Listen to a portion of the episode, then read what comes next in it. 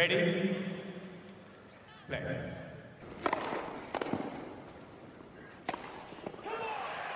Merhabalar Raket Servis hoş geldiniz. Ben Gökalp. Ben Anıl merhaba.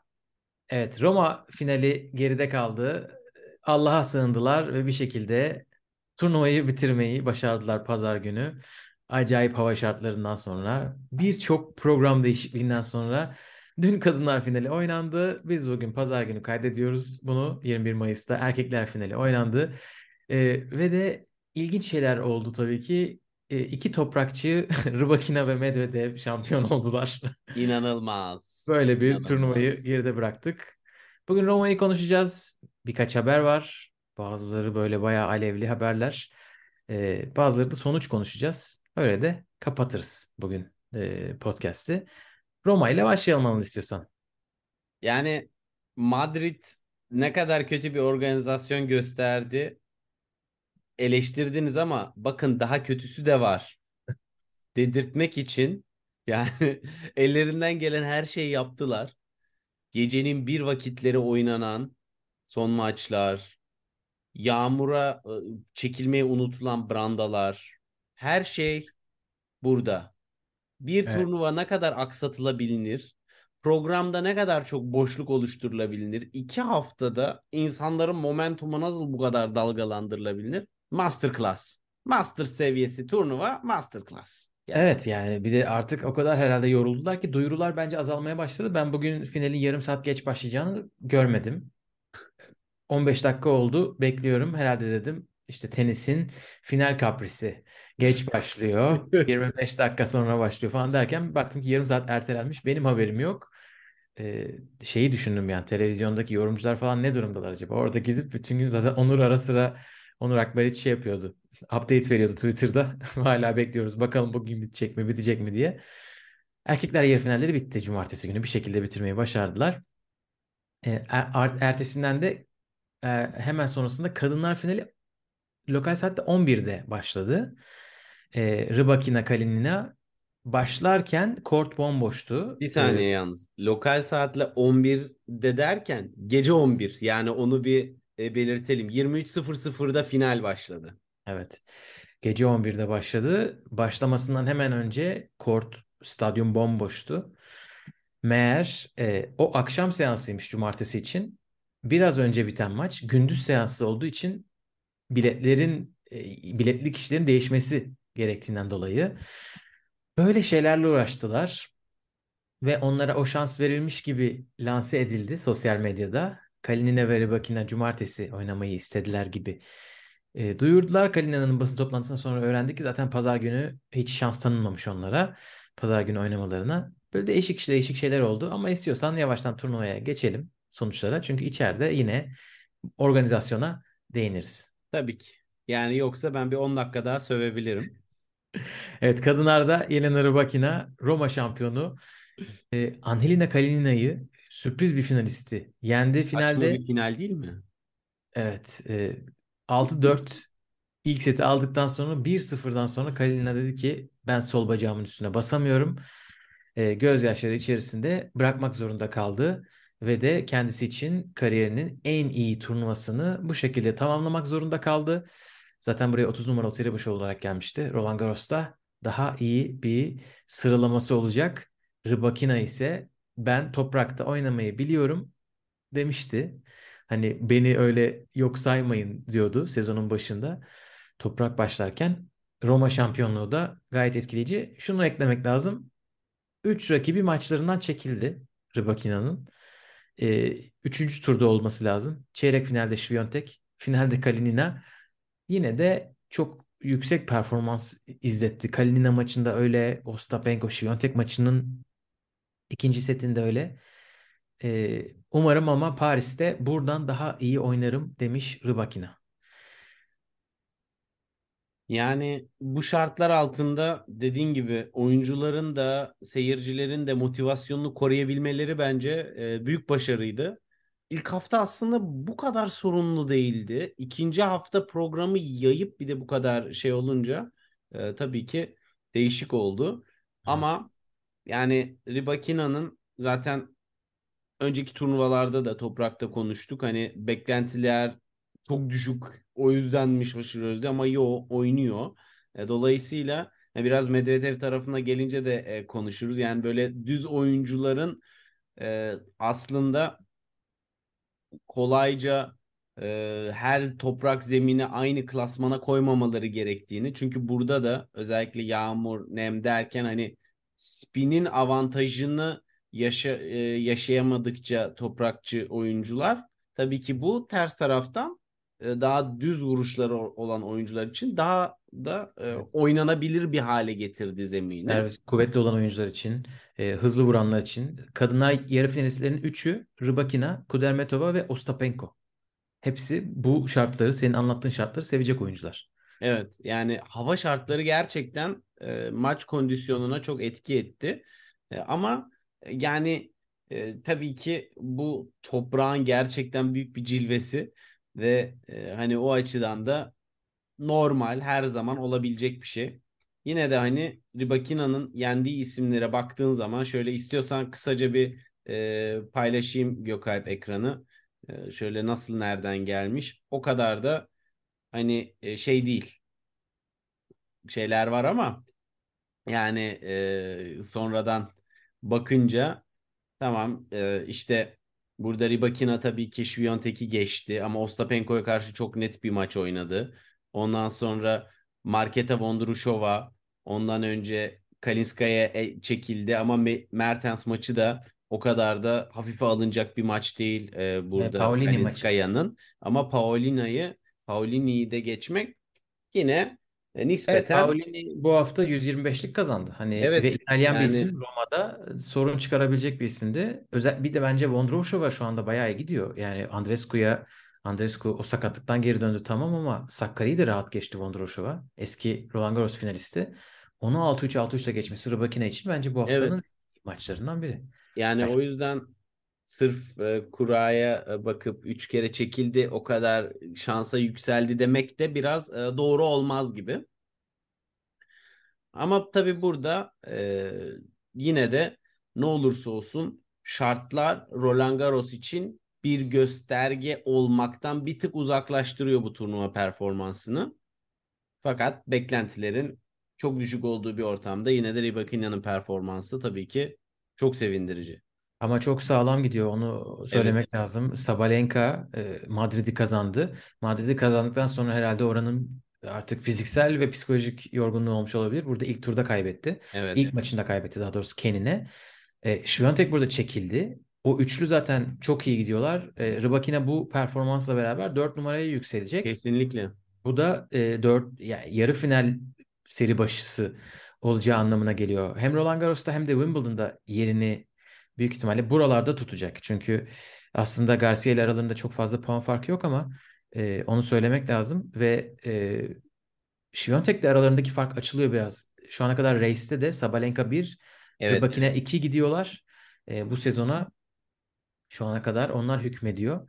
E, Świątek Roma'da ne yapacak onu görelim demiştik Madrid'de. İstediği gibi gitmediği işler birkaç gün dinlenecekmiş. E, sakatlığından dolayı çekildi. Sağ bacağının üstünde kayamıyordu. E, Rybakina maçının tiebreak'inde. Hatta sağa doğru sol bacağıyla kaydı. Ben hayatımda şöyle bir şey görmemiştim. O kadar hani o kadar rahatsız olmuş. E, sonra da zaten 2-2'de final seti 2-2'de maçı bırakmak zorunda kaldı. Birkaç gün dinlenme var. Paris'e biletimi aldım.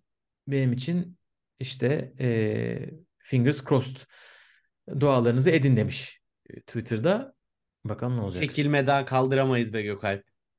Ya artık yeter. Erkeklerde çok çekilen oldu. Kadınlarda o kadar olmadı. Evet. Böyle devam etsin.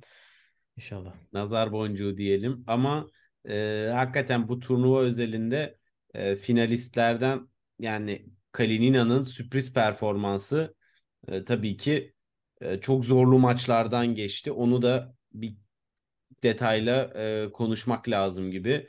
E, Hattat Maiya'yı geçti. Kudermetova'yı geçti. Yani bunları üst üste toprakta geçmek bence e, hiç de kolay bir şey e, olmadı.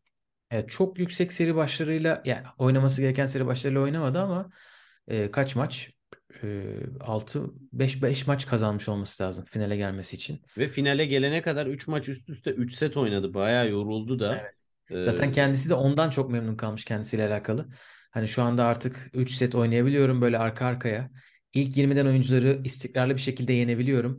Çünkü Kalina'yı çok duymuyoruz. Ara sıra böyle geliyor, iyi işler yapıyor. Avustralya açıkta Kvitova'yı yenmişti mesela. Hani Hı hı. böyle flash galibiyetleri var. Geçen sene aslında toprakta ondan bir şey bekliyorduk. Madrid'de çeyrek görmüştü.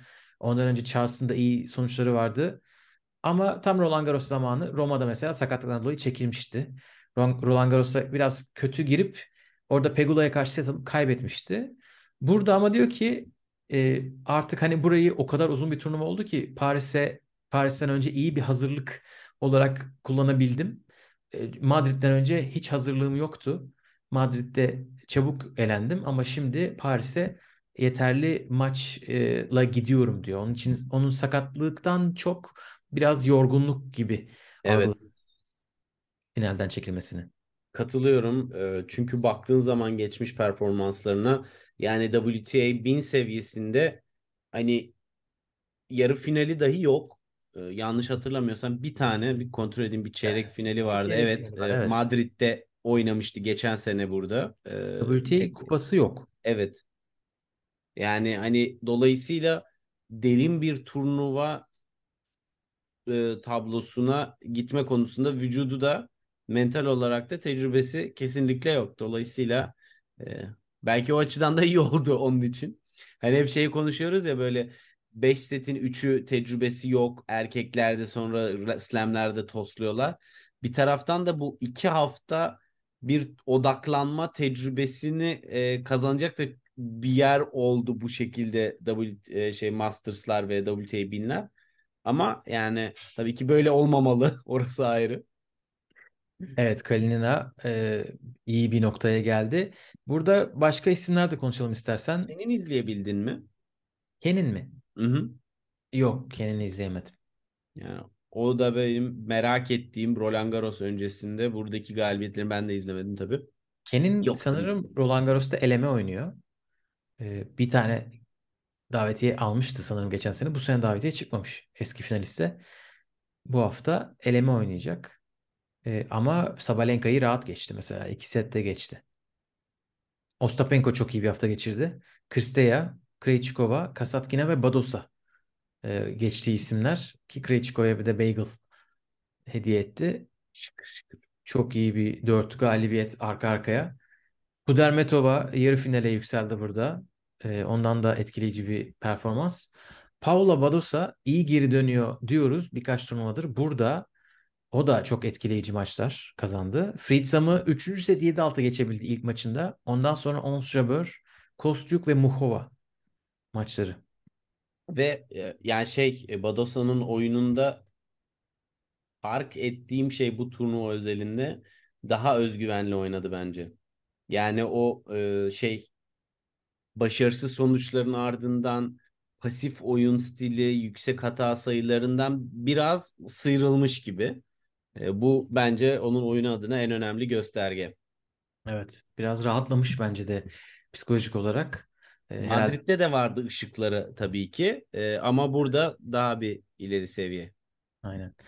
Ee, Camila Osorio sakatlıktan geri dönüyor. Madrid'de oynamıştı. Arada bir turnuva daha oynadı. Burada elemeden çıktı. Grachova, Martic ve Caroline Garcia'yı eledi. Ee, o da Roland Garros'ta elemede bir numaralı seri başı. Çok sert. WTA Roland Garros elemeleri tablosuna hakikaten baktım. Acayip isimler var. Erkekler de fena değil ama kadınlar tarafı bütün comeback'ler sıraya dizilmiş orada. Yani e, şey- gerçekten fiyat performansı en yüksek biletler olabilir Roland Garros'un herhalde elemeler. 20 Evet. euroya böyle slam şampiyonları izleyebiliriz. Evet onlar da Eurosport'ta başlıyor bu arada. 22 Evet. Mayıs pazartesi başlayacak maçlar.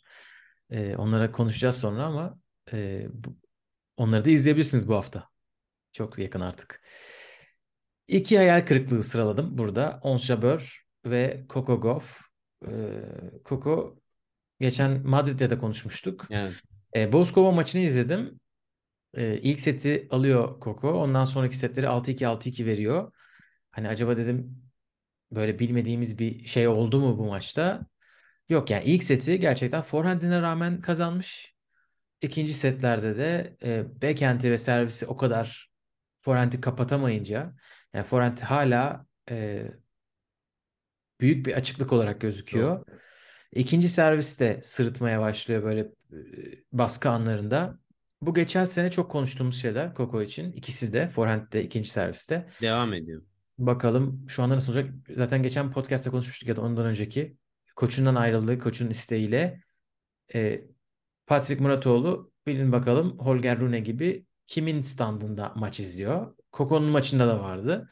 Babasının yanında oturuyor. Her, yani Halep konuşacağız bugün ama Halep'in işler iyi gitmediği için ben oyuncu oyuncu maç izlediğini düşünüyorum. Maç gezdiğini düşünüyorum Patrick Muratoğlu'nun.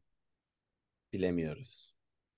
Böyle spekülasyonlarım da geldi bugün. Oltayı oraya atıyor, buraya atıyor, oraya atıyor. Hangisinden iyi bir şey gelirse Holger Rune şu anda ön- önde gidiyor gibi. Her çiçekten Gözüküyor. bir bal almaca. Yani her izlediğim maçta o adamı görmekten bıktım. Evet. Bunu hissettim.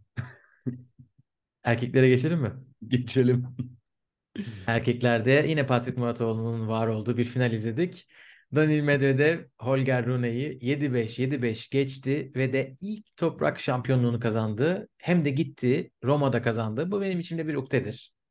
Federer'imizin 4 defa final oynayıp kazanamadığı Roma turnuvasını Daniil Medvedev'ler mi kazanacaktı? Ne hale geldi ortam. Kazandı. Açıkçası Medvedev'in toprakta neden bu kadar başarısız olduğunu anlam veremiyordum. Hatta bence biz bunu konuşuyorduk podcastlerde. Ee, o şeyi hiç unutmuyorum. 2019 Monte Carlo podcastinde Medvedev'den ne kadar etkilendiğimizi çünkü Djokovic'i yenmişti Monte Carlo'da. Oradan sonra Medvedev topraktan kendi kendince bir nefret etmeye başladı. Ee, Roma'nın başında antrenörü olmadan gitmiş Roma'ya ve demiş ki antrenör geldiğinde yani ne oluyor bilmiyorum ama şu an çok iyi hissediyorum falan demiş. Ben de bilmiyorum ama çok iyi hissediyorum. Ama Zafer işte, işte teşekkür konuşmasında şey diyordu. Yani şu anda burada olacağıma ben inanmıyordum. Siz inanıyor muydunuz bilmiyorum diyor takımına ama ben inanmazdım diyor. Kendisi bir Roma şampiyonu. Ee, Medvedev'e fark yaratan ne diye böyle biraz baktım.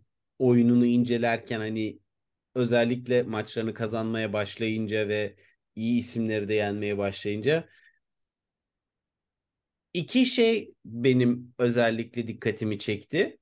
Birincisi drop shot kullanımını çok daha elini korkak alıştırmıyor. Özellikle e, rakibi geride gördüğü zaman çok daha fazla bunu oyununa katıyor ve e, hani böyle çizginin iki adım gerisindeyken genelde toprakta ve oradan sürekli geri yollarken içeriye girmeye yönelik, fileye yaklaşmaya yönelik çok daha istekli ve öne doğru bir atılgan bir hali vardı. E, bu bence çok büyük fark yarattı. Hani final özelinde, Tsitsipas maçı özelinde veya işte diğer maçlarda da e, detaylı konuşacak olursak e, bence bu iki nokta büyük kiliti e, açsa da o kendini iyi hissetmesi bence her şeyin ötesinde bir fark yarattı. Çünkü maç içerisinde hani ya boş ver bırak gitsin deyip salacağı noktalarda hiç salmadı. Ve hep rakibe ben buradayım kondisyon olarak da uzun rallilerden de çekinmeyerek ben buradayım dedi. Bir tek işte o bugün seninle de yazdık 3-3'lük e, ikinci setteki o ilginç rallide 38 vuruşluk rallide bir o oyun hariç hakikaten e, maçlarında e, rakibe ben rallileri sonuna kadar oynarım acele etmem ama bana alan bırakırsan da cezanı keserim deyip e, orada o özgüveni aurayı korta genel olarak yansıtması en büyük farkı yarattı bence. Evet ben bence de çok iyi açıkladın. Ee, biraz daha toprağa yönelik oynuyor. Hani böyle ben baseline'dan e, sayı kazanırım. Baseline'de sürekli durarak. Çünkü toprakla alakalı çok ters bir olgu bence bu. Toprakçılar böyle sürekli e, her topu geri çevirmekle böyle akılda kalır ama aslında toprak çok daha e, nasıl diyeyim mental olarak daha çeşitli bir oyuna açık. Sadece servis ve e, return'le kazanmak çok zor toprakta maç. Bence o da biraz daha sabırlı oynuyor. Biraz daha daha ileri geliyor ve karşısındakini öne çekiyor. E, biraz daha kortun böyle geometrisini kullanmaya başladı. Ama dediğin gibi bence de psikoloji çok fark ettirmiş. Hani evet ben artık iyi hissediyorum. Madrid'de zaten gelmeye başlamıştı falan diyor. E, burada iyice iyi hissetti ve en son dizlerinin üstündeydi maçı kazandıktan sonra. Biraz istatistik övelim Daniil Medvedev için. İlk toprak, ilk toprak şampiyonluğu ama bu sezon 5. kupası. ATP lideri şu anda kupalarda. Finallerde de. 3 Altı finalde. Masters finali oynadı zaten. Aynen 3 Masters finali oynadı. ikisini kazandı. Ee, toplam 6 finali var. 5'ini kazandı. Tek kaybettiği Indian Indian Wells'te Alcaraz'a kaybettiği maç finallerden. Ee, şu ana kadar en iyi kupa sayısı bir sezonda 4'tü. Şimdi 5 oldu. Ee, 20. ATP kupası 20 farklı turnuvada kazandı. Ee, Race'de bir numara şu anda. Ee, ve sıralamada da 2 numaraya yükseldi. Bu demek oluyor ki Djokovic Roland Garros'ta 3 numaralı seri başı olacak. Ee, yanlış bilmiyorsam seri başları yarın açıklanacak sıralamaya göre oluyor çünkü. Yani bir Alcaraz Djokovic yarı finali ihtimali var eğer öyle dağılırsa turnuva. Ee, bu şekilde Medvedev'i özetleyebiliriz diye düşünüyorum.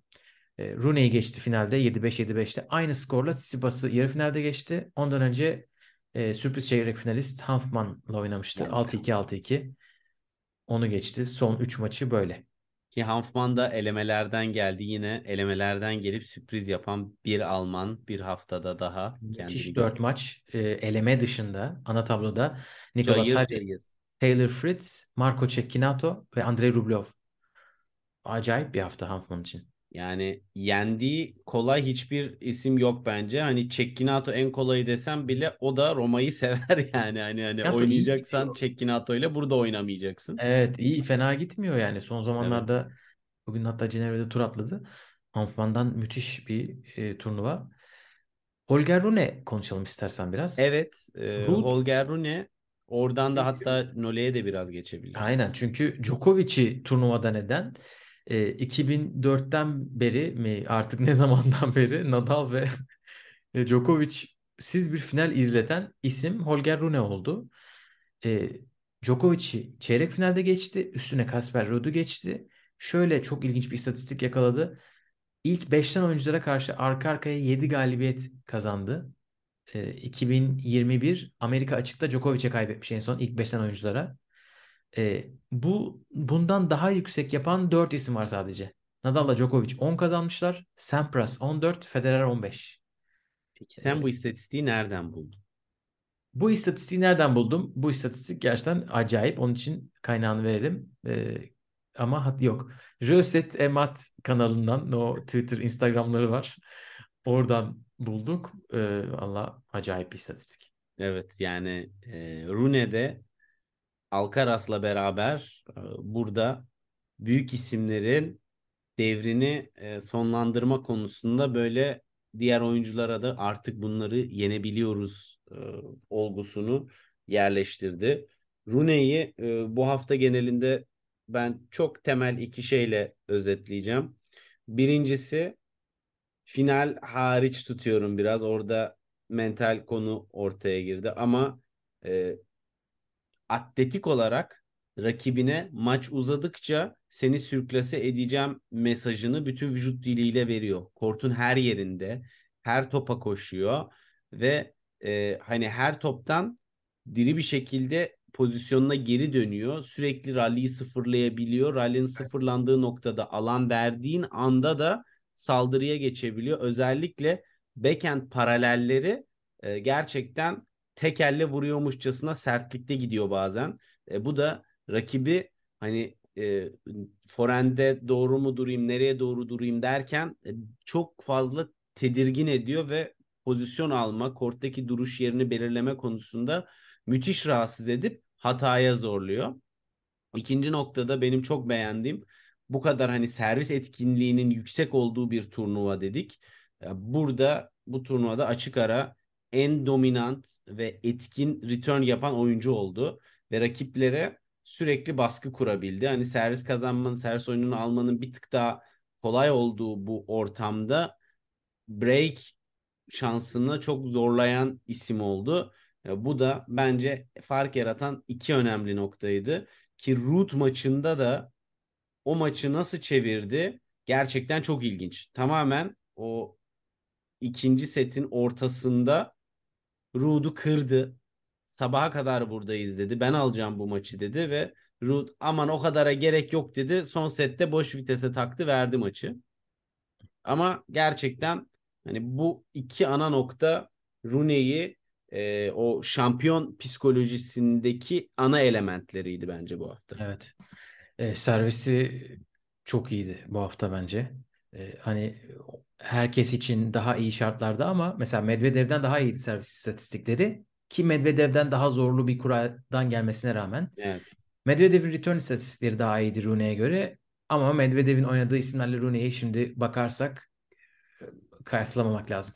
Çünkü Rooney Fonini ile oynadı, Arthur Fils ile oynadı. Ondan sonra işte Popir'in çok şey yapmıyorum ama sonra Djokovic ve Kasper Ruud ki Kasper Ruud müthiş bir turnuva geçirdi bence. Bu sezonunu uy- uya- uyandıran bir turnuvaydı. Kesinlikle. Back, backend'i falan şovdu bence bu hafta, bu iki hafta. Ya zaten 7-6-4-3 öndeydi. Sonunu getirseydi e, onun için bence sezonun en müthiş maçı olacaktı.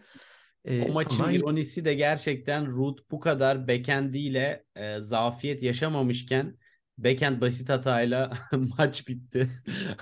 Gerçekten işin ironisi. Bir yere Ama kadar. e, dediğin gibi çok önemli maçları çok önemli isimlere karşı kazandı. Özellikle Djokovic maçında e, tabii ki o hem servis oyunlarını çok etkin kullanması hem de e, Djokovic'in paslı halinde return konusunda onu devamlı baskı altında tutabilmesi çok net e, galibiyeti getiren kilit noktalar oldu. Ama Djokovic dediğim gibi e, çok da iyi sinyaller vermiyor Gökalp. Yani e, burada hala form durumundan e, uzakta o dirsek sakatlığı nasıl Evet, bir Forehand'de bir sıkıntı var gibi gözüküyor. var. Zamanlamada bir sıkıntı var gibi. pasif bir forehand. Ki e, Djokovic hani şimdi burada hemen bakalım. Geç, geçtiği isimlere baktığımız zaman Cam Norrie'yi geçti. Çok üst düzey bir maç olmadı. Dimitrova set kaybetti. E, ve Echeverry ile de e, tiebreak oynadı ki Echeverry'de ilk set çok iyiydi. Çok sağlam Evet. bir ilk set oldu. Echeverry İkinci sette bu hafta koptu. zaten onun acısını çıkarmış. Yüksek bir challenger da kazanmış. Yani Evet. iyi, iyi bir rakipti. Yani e, Ben set kaybeder diye düşünüyordum orada. Çünkü zaten bir break gerideydi ilk sette. Öyle Evet. olması lazım. Ama işte baktığımız zaman Djokovic için tabii ki e, bu kadar zorlanması çok iyi bir işaret değil. Forehand tarafı çok pasif kalıyor. O da rakiplere alan bırakıyor ve oyununu oynama fırsatı veriyor. Hani teniste bu zaten çok kritik bir şey. Biraz alan bıraktığın zaman herkes şampiyon gibi oynuyor karşında. O alanı vermemek çok önemli. Ve hani Djo- Djokovic gibi defansif yönü rakibi sürekli puanları en zor yerden nötrleyebilen bir insan. Evet. Yani Roland Garros öncesi şu anda seviyesi favori olmaktan uzak bence. Evet ben de bayağıdır böyle bu seviyede hatırlamıyorum. Yani Roma'da en iyi tenisini oynamadan Djokovic'in şampiyon olduğunu hatırlıyorum. Hatta böyle Del Potro ile bir maçları vardı. Çok geç biten. Ondan sonra finalde kimi yenmiş hatırlamıyorum. Tsitsipas olabilir belki. Ya da Nadal'a kaybetmiş olabilir. Ama ya böyle büyük bir zafiyetini gördüğümüz bir artık Roland Garros'a çok yakın bir zaman pek hatırlamıyorum. O 2017 senesi miydi o? O, o sene dışında. 2018 senesi pardon. Hani o, o Cecchinato kaybettiği sene dışında. Ee, ona da soruyorlar işte Roland Garros zaten sence geri dönüştü. Yani zaten beklenti yoktu o zaman.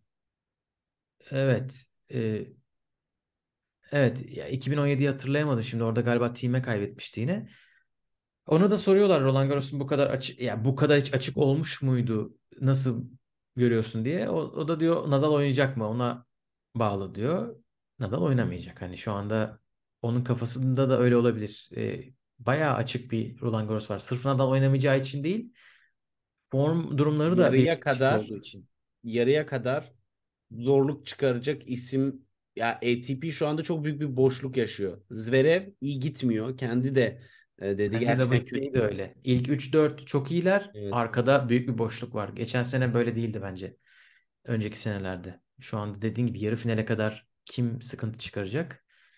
Holger Rune'nin nereye düşeceğine de bağlı. Yannick Sinner nezle olmuş mu ona bağlı. Böyle değişik durumlar var. Ama Djokovic evet. Merakla bekliyoruz. Tabii Grand Slam'e gidiyor.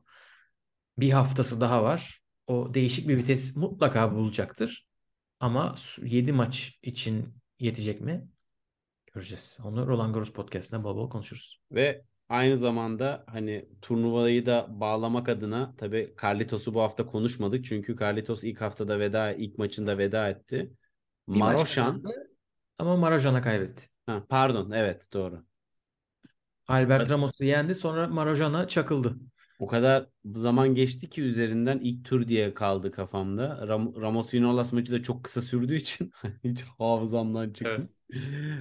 Ama Maroşan herhalde hani drop shot'ına drop shot tarzı bir e, maçta e, Alcaraz'ı geçti. O da Roland Garros'ta bu hafta eleme oynuyor. Yani tenis böyle bir spor. Bir Çok hafta sert. dünya bir numarasını yeniyorsun. Öbür hafta Allah bismillah deyip bütün yolun tekrar başına dönüyorsun. Evet. Ve Wimbledon'da da eleme oynayacak işin kötüsü. Evet. Bu hafta Alcaraz'ı yendi ama çok büyük bir puan toplayamadı. Hani büyük böyle ilk yüze girecek kadar. E, bu hafta da puan alamayacak. Roland Garros elemesi oynandığı için geç girecek o puanlar. İlk ATP ana tablosuymuş Maroja'nın. Yani biz Cem'le olan maçlarını falan izlediğimiz için aşinayız. Bir de bu sene Challenger Antalya seviyesinde tabii kupası var. Yani aynen Challenger bir tane var. O da çok yok ama Cem'le çok güzel maç oynamışlardı iki sene önce. Hatta Cem onu yenip Holger Rune ile final oynamıştı Bergamo'da. Bu sene Antalya'yı kazandı Marojan.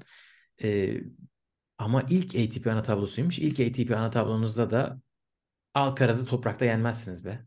Yani bu da olmaz yani.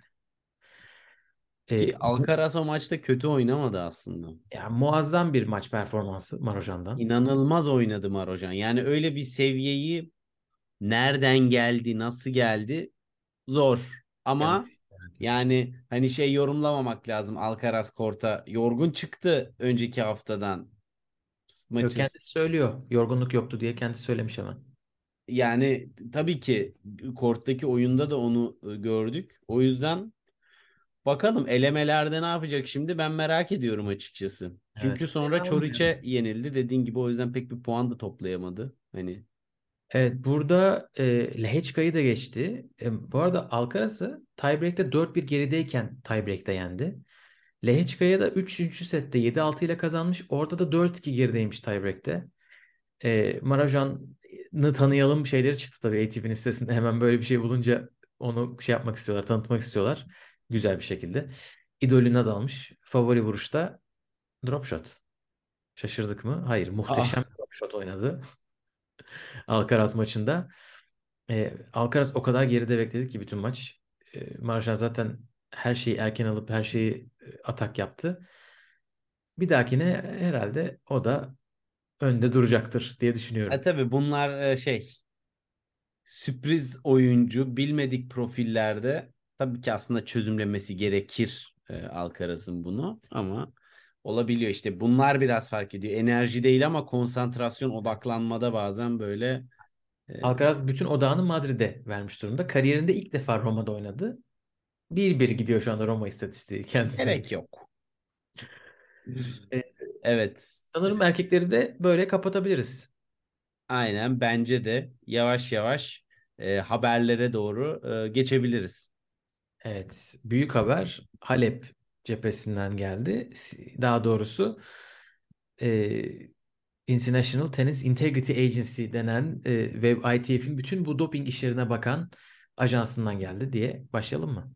Buraya girmeden önce çok kısa bir önceki bölümü dinlemeyenler için hani Nadal'ın Roland Garros'tan çekilmesi üzerine ayrıca bir bölüm çektik. Oraya dair yorumlarımız buraya sığmayacağı için buna, bugün girmiyoruz bir daha ilaveten. Onu merak edenler bir önceki bölüme bakabilirler. Aynen iyi yaptın. Nadal'ın haberini tabii ayrıca konuştuk. Onu Derinlemesine. aynen e, oradan izleyebilirsiniz. E, evet Halep'e Biz geçen Ağustos ayındaki test sonuçlarıyla alakalı işte lisansı askıya alındı kanında pardon e, verdiği numunede Roxadustat bulundu falan filan diye Onun artık sonucunu bekliyorduk çünkü onun daha duruşması gerçekleşmemişti derken yeni bir suçlama geldi. Biyolojik pasaportunda düzensizlikler varmış. Önce tabii bu ne demek diye bir baktık. Çünkü teniste hiç görmediğimiz bu durum. Atletizmden böyle e, ya da bisikletten kulağınıza çalınmış olabilir biyolojik pasaport. Ama teniste nispeten yeni bir uygulama. 2013'te başlıyor, 14'ten beri aslında devam ediyor. İlk başta ilk 50 oyuncularına uyguluyorlar. Sonra ilk 100'e kadar çekiliyor. E, oyuncuların kan değerlerine bakıyorlar. E, yani yasaklı madde aramıyorlar burada. Yasaklı maddelerin etkilediği kan değerlerini sürekli e, gözlemliyorlar ve çok büyük bir değişiklik olursa diyorlar ki burada bir sıkıntı var. Çünkü kan dopingini e, yeterince iyi başka şekillerde gözlemleyemedikleri için bu yola başvurmuşlar. Ve de Simona Halep'te düzensizlik çıkmış. Tabii e, Halep geçen ay e, bir video yayınlamıştı. İşte dedi ben duruşma vermiyorlar bana. Ben duruşma istiyorum. E, Mart dediler. Mart oldu. Mayıs dediler. Mayıs'ın sonunu bekliyorum derken Mayıs'ın sonu biliyorsunuz geliyor. Tam orada böyle yeni bir e, duyuru geldi. Yani öncelikli olarak e, pasaport konusunda ben de Gökalp tarafından aydınlandım. Gerçekten bu uygulamalar artık çok çetrefilli ve detaylı ve tabii ki dopingi tespit her geçen gün zorlaştığı için farklı yöntemlerle e, bunların izlerini yakalama konusunda çalışmalar sürüyor. Fakat hani hiçbir yasaklı maddeye e, yakalayamayıp e, kan değerlerine odaklanmak hani bir öncü bir uyarı bence. Hani onun üzerine araştırmayı hani önce yasaklı madde var mı yok mu bunun araştırması yapılıp onun üzerine buraya gelmesi işi tabii biraz e, kronolojik olarak garipsetiyor bence. Özellikle hani şu anda detaylara hangi tarihteki numune nedir ne değildir o kadar da kolay değil e, yorumlaması. Ama yani genel olarak Halep'e yönelik tenis camiasından çok yüksek destek var. Hani turda zaten isimler e, birbirlerini biliyorlar ve aşağı yukarı hani destek verilecek biri mi, ne kadar güvenilir, ne kadar güvenilmez. Buna yönelik ya biz mesela Çağla'ya çok e, zor bir dönem geçirmişti ve hani kimle konuştuysak hani şey demişti turda yabancı antrenörlerden dahi e, destek gelmişti o noktada. E, yani aşırı profesyonel, her yediğine içtiğine aşırı dikkat eden bir isim e, böyle bir şey yapma olasılığı yok kesinlikle. Halep'te de benzer bir e, şey enerji almıştık en başından beri. Fakat duruşma o kadar ertelendi ve sürüncemede bırakıldı ki şimdi üstüne ikinci bir haber daha çıkınca böyle ister istemez bir e, şey psikolojisine sokuyor insanı. Ya ateş olmayan yerden duman çıkmaz. Niye bu kadar onun üstüne gidiyorlar özellikle gibi. Fakat böyle biraz detaylara inince de yani süreç inanılmaz bir şekilde oyuncuyu mağdur etmek üzerine kurulmuş ve böyle iyi kesinlikle zaten iyi niyetli bir süreç değil hani tutum olarak. O yüzden de nerede ne kadar objektifler, nerede ne kadar açık arayıp olmayan yerden bir şey oldurmaya çalışıyorlar. Benim kafam çok karıştı. Ee, Muratoğlu çok ciddi destek çıkınca işte ben Simona Halep'in hani sustum sustum ama yeter artık tarzı böyle bir cümleyle girdi. Dopinge çok karşıyım ama e, şunu söyleyebilirim ki Halep'in sonuna kadar arkasındayım ve böyle bir şey yapma olasılığını kesinlikle görmüyorum. Bu süreçte de kesinlikle hiçbir yabancı madde tespit edilememiştir. Sadece kanındaki kan değerlerindeki anormalliklerden yola çıkarak süreci böyle uzatıyorlar gibi bir demeçle Bizim e, uzmanımız baktı aslında normallik yok falan diyor. Evet ha doğru doğru. Bir de biz de kendimiz sordurduk. Değerlerde bir sıkıntı yok. Yani bu arada Yani- süreç devam ederken böyle biraz bence başıboş açıklamaların yapılması da Halep için tehlikeli diye düşünüyorum ben. Yani rakibi daha çok e, biliyorsun gibi. Ne kadar doğru ne kadar, kadar- yanlış olduğunu da bilemiyoruz. Yani bize bir Ne kadar evrak da faydalı. koymuyor. Halep Yani- için ne kadar faydalı. Kamuoyu yaratılması. Ya bence burada zaten hani biz ne düşünüyoruzdan ziyade ya, ya madde tarafıyla alakalı. Çünkü çok teknik bir konu olduğu için. Evet. Sıkıntı şu ki e, çok yavaş ilerliyorlar. Bunu gerçekten biz teknik detayları anlamasak bile neden bir duruşmayı şey yapmak bile, ayarlamak bile işte ne zaman lisans askıya alındı? Ekim ayında. Neden 8 ay alıyor? Yani Ee, finansal zaten olarak yok ediyorsun o insanın bütün geçim kaynağını neredeyse. Ha, bir de şöyle bir şey var. her şey. Ee, hani biz zaten ceza vereceğiz. Ceza alırsa da cezadan düşecek diye düşünüyor olabilirler. Çünkü Şarapova'da öyle oldu mesela. Şarapova'ya Hmm. 2 sene ceza verdiler. Ama bu 8 aylık süreç atıyorum 2, 2 senelik cezadan düştü. Ama Çağla ve Yastremska suçlu bulunmadı. Ve onlar o ayları kaybettikleriyle özellikle Çağla'nınki uzun sürdü. Evet. O ayları kaybettikleriyle kaldı. Ne orada para kazanabildi. E, turnuvalara katılamadı. Puanları düştüğü için böyle şeyleri var. E, sponsor kaybedebilirdi. Hani başka değişik şeyler olabilirdi. E, ona dair hiçbir ne işte kor, sıralama koruması veriliyor. Geri döndüğün zaman kusura bakma bizim yüzümüz- yüzümüzden sıralama kaybettin. Onun için sen protected ranking kullan diye bir şey de yok. Bu kısım gerçekten ben de bilmiyorum. Neden bu kadar uzun sürüyor? Nasıl daha iyi hale getirmiyorlar? Çok mu yoğun bu doping mahkemeleri? Sıra mı gelmiyor? Yani resmen Çağlayan'daki Adalet Sarayı'na verelim iki günde. Hiç yok ama gerçekten yani bu süreçler iyi niyetli yönetilmiyor. Ee, o yüzden de oyuncuya ister istemez biraz daha fazla insanın inanası geliyor. Sonuçta hangi seviye olursa olsun, nasıl bir intiba olursa olsun hani bu tarz şeyler her zaman olabilir, şaşırabiliriz. Ama hani biz kendimiz çok net biliyoruz. Mahkemeye duyduğun güven azaldıkça çıkan kararı olan inancın da bir derece zarar görüyor. Hani burada biraz da en azından tenis camiası açısından böyle bir noktaya doğru işler ilerliyor. Bu da sıkıntı. Temiz ilerlenmiyor. Oyuncu açısından tabii ki bu kadar dünya yıldızı bütün itibarı, gelir kaynağı, sıralaması ne varsa hepsi şey yapılıyor yani e, düşürülüyor. Evet, evet, duruşma için neden bu kadar bekleniyor onu bir anlarsak belki duruşmadan sonra zaten e, ceza verilecek. O şekilde de Halep'in kariyeri büyük ihtimalle bitecek. Çünkü uzun bir cezadan bahsediliyor biyolojik pasaport olduğu için. Diyelim ve de istiyorsan Roland Garros'a geçelim. Geçelim. Çünkü Roland Garros'ta elemeler başlıyor. Ondan önce çekilmeler oldu. Andy Murray, Matteo Berrettini, Marin Cilic, geçen senenin yarı finalisti. Çekildiler. Nick Kyrgios da çekildi. O uzun süreden sonra ilk defa Paris'e geri dönecekti. Talihsiz bir şeyler olmuş anladığım kadarıyla. Ee, bir soygun mu olmuş? O sırada yaralanma mı olmuş tam da bilmiyorum ama o da Paris'e gelemiyor. Ee, bu isimler yoklar ama elemeler başlıyor. Cem ve Altu bizden temsilcilerimiz Roland Garros'ta olacaklar. İkisi de seri başı değil. Yanlış hatırlamıyorsam ikisi de seri başı olmayan isimlerle oynayacak ilk tur maçlarını. Altu Ryan Peniston'la oynuyor. Cem de Joffre Blancano ile oynayacak. İlk turda geçen sene de Fransız çekmişti ilk turda. Bu sene de Fransız çekmiş Cem. Bu şekilde. Geçen sene Cem'in buraya gelişindeki e, psikolojisi çok daha farklı, çok e, motivasyonu yüksek değildi. E, ama bu bu sene de bakınca e, ikisi arasında altın kurası bana şansı bir tık daha yüksek Cem'e göre gibime geliyor. E, ikisi de toprakta hiç oynamadılar bu arada bu sene. E, toprakta normalde puana hazırlık oynadılar evet. e, e, şeye gittiler. Uzak Doğu'ya gittiler. Uzak Doğu'ya.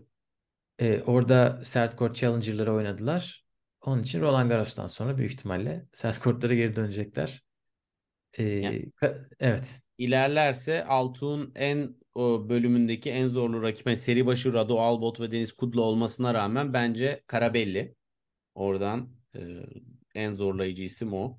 Evet, Karabey bir de Kopriva o da sıkıntı çıkartabilir. E, ve ikisi de seri başı olmayanlar. Cem'in tarafında Kuzmanov çok e, yüksek olasılık oradan çıkma şansı olan bir isim ama Liam Brody, Liam Brody de orada. Ama Bonadio, pardon Bonadio'yu görmemişim. Bonadio oradan e, bayağı sert bir rakip olarak duruyor. O da formda bu aralar. Genç bir isim olmamasına rağmen. Kolay değil ikisi de toprakçı değil ama Neden olmasın? Philip Chatter'de antrenmanlarını yapmışlar. Çok güzel gözüküyordu. Karşılıklı Ortam oynamışlar. çok iyi be. Vallahi. Aynen. Kadınlarda ne yazık ki temsilcimiz yok bu sene. Ve Ee, o kadar çok isim, o kadar yaklaştık. Yani geçen sene bu kadar çok ismin eleme oynama olasılığı yoktu. evet. Ama bu sene İpek 231, Zeynep 233'tü sanırım ya da 234'tü. cutoff'ta evet. Erkeklerdeki çekilmelerden sonra 235'e kadar girdi. Kadınlarda sanırım 229'larda falan kapadı. Ee, yakın bir şekilde kaçırdık. Ama iyi devam ediyorlar. Yani Zeynep çok iyi devam ediyor. Wimbledon için şansı var. Bu hafta sanırım Wimbledon için son hafta. E, o Grado'da oynayacak. 60'lık bir turnuva oynayacak. E, İpek ve Berfu e, 40'lık bir turnuva oynuyorlar Otoçeç'te. Çağla WTA 500 oynuyor Rabat'ta. Hepsinin şansı var inşallah. İyi bir hafta geçirirler. E, Berfu Bodrum'da yarı final yaptı yine. 60'lık bir turnuvaydı Berfu Bodrum. çok iyi momentum yakaladı. Ritim buldu.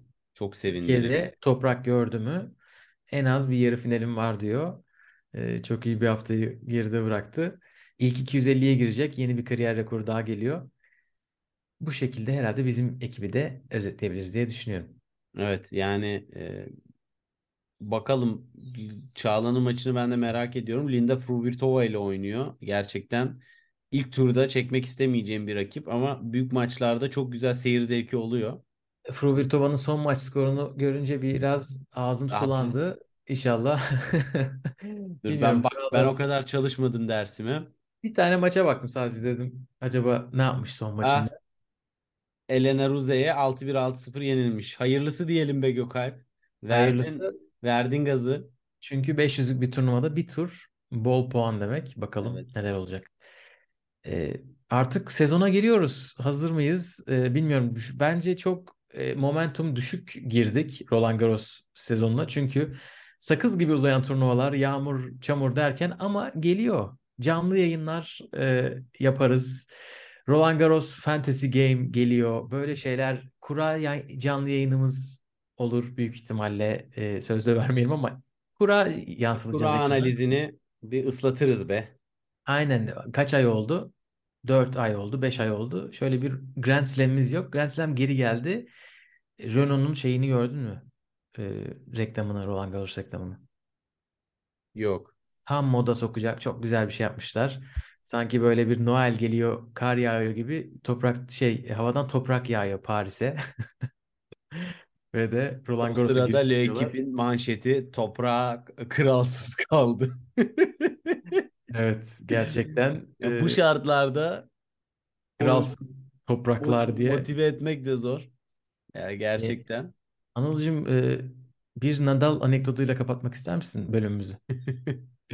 Evet, e, Nadal'ı çok konuştuk ama Nadal'ın e, tabii ki Roland Garros'ta seneleri geçti. İlk Roland Garros'un üzerinden 18 sene geçti. Değil mi? Yanlış hesaplamıyorsam. 18 sene. Ya Reşit oldu. 18 senede neler neler oldu. Hani kendimiz de böyle biraz geçmişe dönüyoruz ama Alman basınında okuduğum bir haber bu kadarını ben de yaşamadım dedirtti. İlk turda oynadığı isim Roland Garros'ta Lars Burgsmüller. Bu isim arkadaşlar şu anda yani o tenis kariyerini bitirdi. Tıp okumuş, doktor olmuş ve 47 yaşında şu anda şef doktor olmuş. Hani biz Nadal neden hala katılmıyor diyoruz. Adam ikinci hayatını yaşamış o arada. Evet, bazıları toprağın kralı oluyor, bazıları Bazıları da hazırını yapıyorlar. ameliyatını yapıyor. Acaba tedavi ona gitse nasıl e, çözüm bulabilir mi? Hani bir tenisçinin halinden bir tenisçi anlar. Böyle. Bir bunu Çok bir ilginç. kendisine bir öneri olarak verelim be. 2024'te inşallah geri döner de bakalım. Evet. Güzel bir şekilde kapatır Paris'i. Evet, bir sonraki bölüm Roland Garros coşkusuyla yanıp tutacağız inşallah diyoruz ve de bu bölümü burada kapatıyoruz. Bir sonraki bölüm görüşmek üzere. Kendinize iyi bakın. Hoşça kalın. Hoşça kalın.